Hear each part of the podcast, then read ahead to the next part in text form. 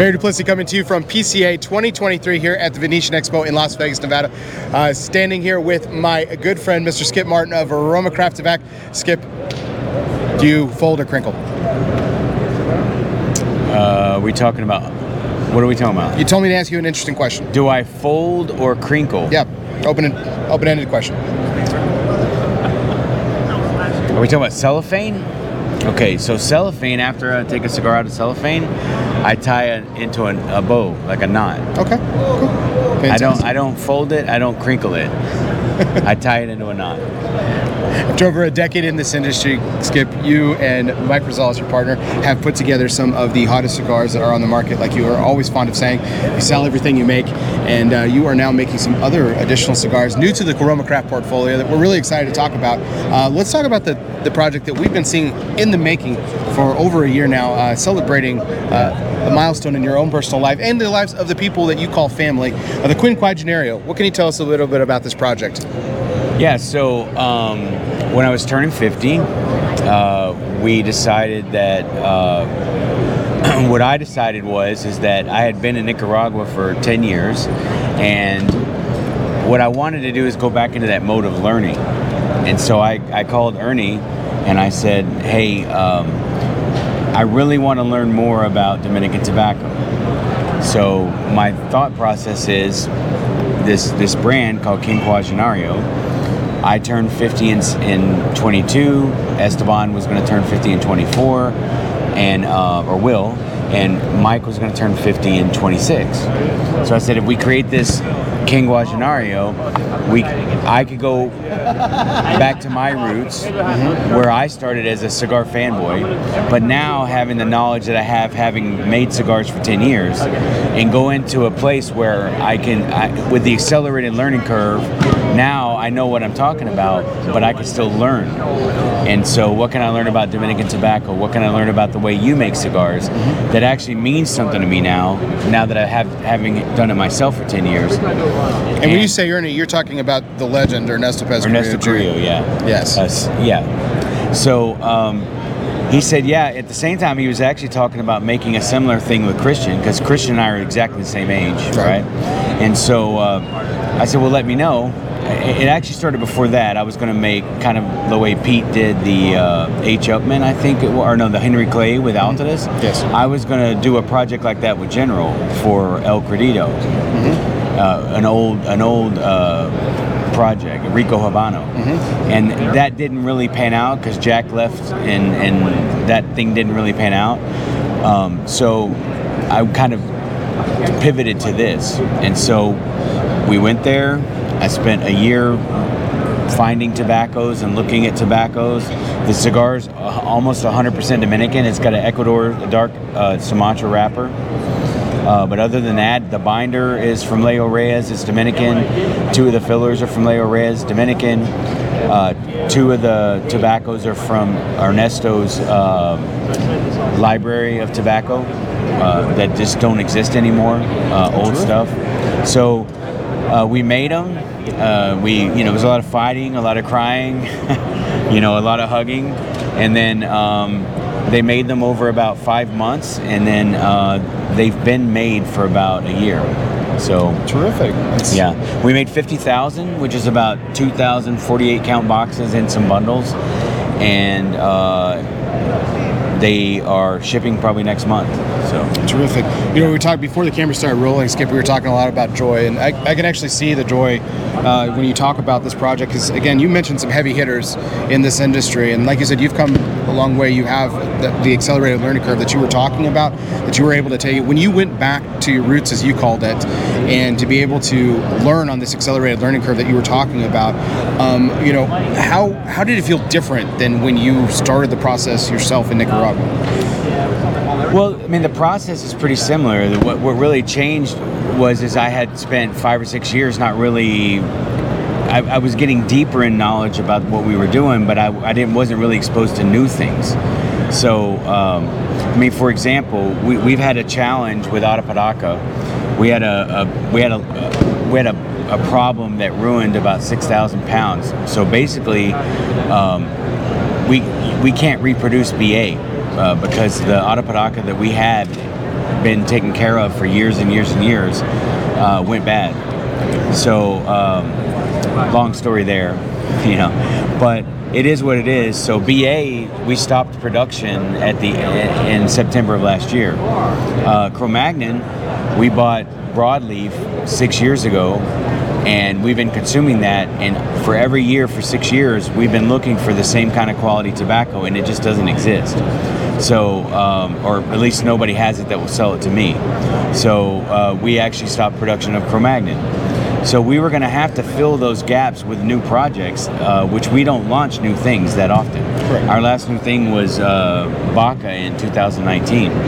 So, um, and that even that one is like 80,000 cigars a year, right? So, um, Cro-Magnon is 350,000 cigars a year. Uh, BA is 200,000 cigars a year, right? So that's more. That's about half of our production. So enter in a new project. Right. So I'm working on this. Mike, for a long time, has wanted to work with Sumatra. I am not a fan of Sumatra, but having spent the time with Ernie, learning about Sumatra hybrids, learning about ways to blend the, the things you don't like out of it. So the Volstead is a direct result of the work I did with Ernie on Quinquagenario. Um, he pushed and pushed and pushed to use an equi- I wanted to use a Dominican wrapper, but he pushed and pushed to use Sumatra, and so and it's a it's a collaboration, so it's not just all me, right? So um, when we when we went through that process, it's like okay, I'll use Sumatra, but here's my criteria. He's like, well, you've got to learn more, and in that process of learning that stuff, um, is where Volstead was born. So, you know, Whiskey Rebellion was an extension of BA. Volstead is an extension of EC. Uh, so, um, you know, we make Neanderthal. We have a lot of yield of, of binder from the San Andrés from Neanderthal, but it's very heavy.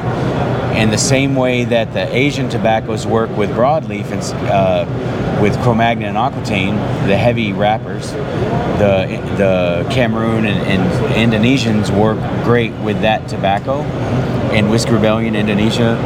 Uh, in this case, we we went the other direction with the heavy binder from Neanderthal working really well with the Sumatra hybrid. So the work we did here helped me kind of develop Volstead. It's really interesting how the Venn diagram of your process and you know the equation that you put, because again, you, you're very methodical in the way that you analyze your production, and of course, your incessant desire, of course, and to and dedication to quality and finding the right tobaccos kind of allowed for this creative process to kind of just unearth, kind of organic, because it had to. And that's what's really kind of exciting about these two releases.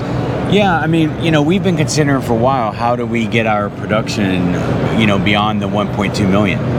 So we opened up our new pre-industry. That's that's another 40,000 square feet. You know, where we have we're doing our own pre uh, pre-industry now. More pylons, more. We have a, a whole new 40 people working in that area. Terrific. Um, we've moved all of our, to, you know, the million or so dollars worth of tobacco we had from everywhere into our own facility.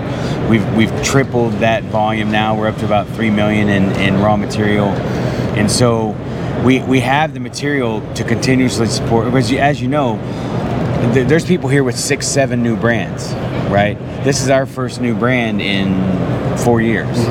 Um, we had e- EC and we had Cro-Magnon in 2010, ECBA and Aquitaine in 2011, 12, Neanderthal in 14. 16 we had Whiskey Rebellion and Baca because of the because uh, the FDA thing was coming, and then in uh, 19 we did or I'm sorry 19 we did or we had Wunderlust and whiskey, and then in 19 we did Baca.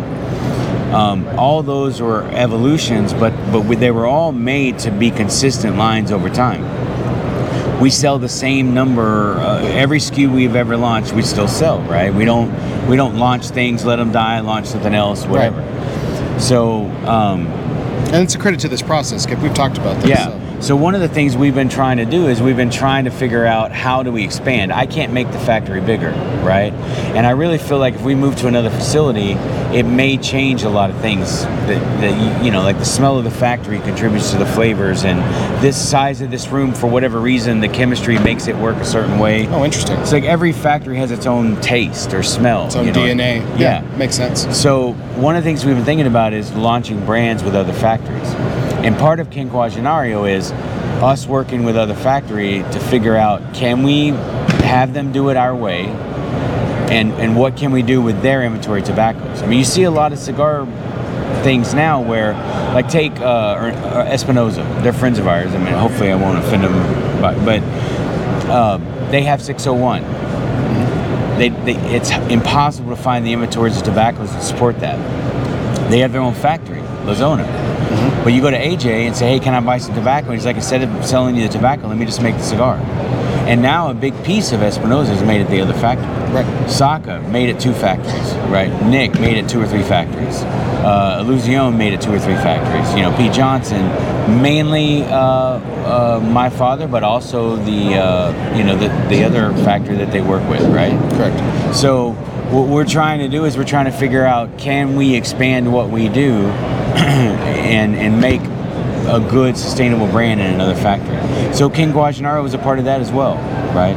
So that a lot of excitement and a lot of things to come to see. And and, and again, we've we've learned so much about how you are and your diligence, Skip, over the years, and your, the pride that you take in making these cigars. So with these with these new thoughts about expansion and these predicaments that you found yourself in, uh, we're really excited to see what's going to come out of some of these potential partnerships that you talk about down the road. So, uh, congratulations on Quinquagenario. Volstead and uh, all the things to come. And uh, we really appreciate over your over 10 years of dedication to this industry and some of our favorite cigars.